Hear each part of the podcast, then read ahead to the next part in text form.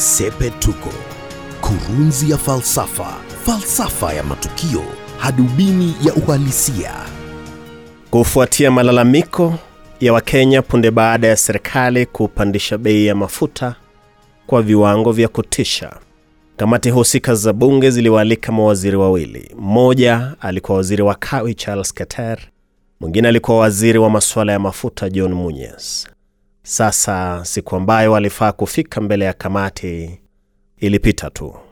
Waziri Charles Keter alinukuliwa kutuma ujumbe akisema masuala ya mafuta na bei za bidhaa hizo yamo kwenye wizara tofauti. John Munyes, waziri wa masuala ya mafuta, akasema yumo safarini.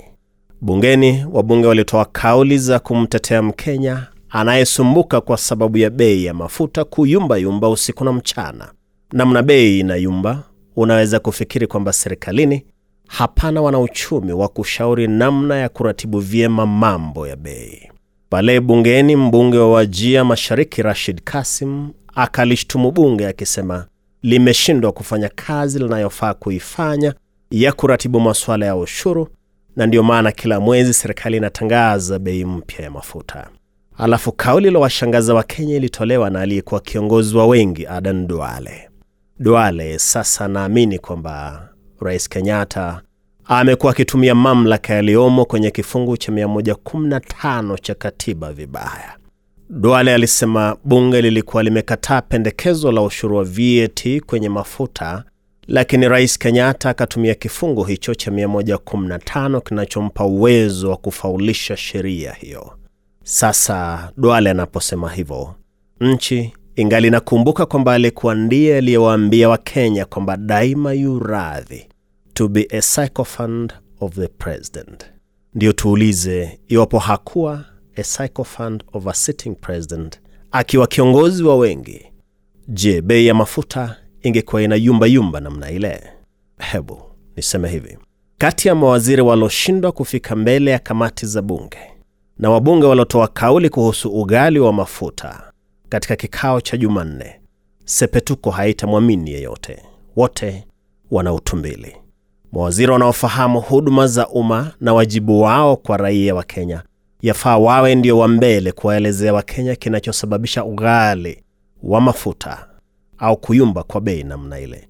Ilivyo desturi ya maafisa wakuu hapa nchini, bila shaka njia yao ni kusubiri waalikwe, halafu ndio watoe sababu za kutofika. Lakini tuseme pia kwamba kamati za bunge huandaa vikao vinavyofanana na sherehe za tumbili au vifanane na mikutano ya sungura kando ya mto.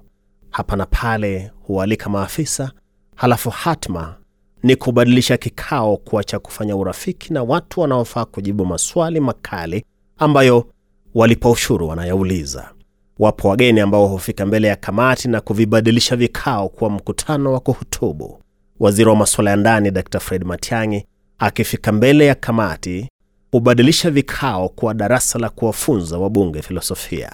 Tuseme bunge linalojua kazi yake halingesubiri bei ya mafuta kupanda kwa viwango kama vya sasa, maana miongoni mwa wajibu wa wabunge ni kutunga bajeti, kuidhinisha ushuru, ikiwa sehemu ya jukumu la kutunga sheria.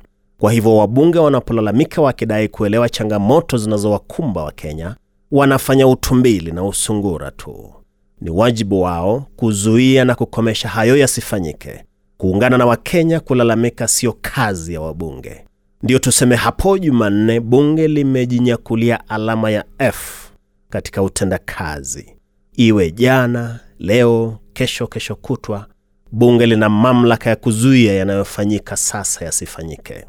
Na ndiyo nitasema hivi, mawaziri wanaohusika na kawi na fedha kwa pamoja na bunge ndio wamesababisha bei ya mafuta kuwa jinsi ilivyo, hata sio swala la mazingira ya kiuchumi kama inavyodaiwa, maana wote wakiwa taasisi wana uwezo wa kuandaa mazingira yafaayo. Wote yafaa wajifunze desturi safi ya kutafuta njia siku zote za kumfaa raia mlipa ushuru. Mawaziri hao wangekuwa na nia ya kumfaa raia, tayari wangekuwa wamepata suluhu. Bunge pia lingekuwa na roho ya kumfaa Mkenya, hata lisingekuwa linatoa kauli za tumbili aliyeona ndizi wa wenyewe, mara leo mara kesho na vile. Na ndilo Sepetuko. Mimi ni Wellington Nyongesa. Sepetuko, kurunzi ya falsafa, falsafa ya matukio, hadubini ya uhalisia.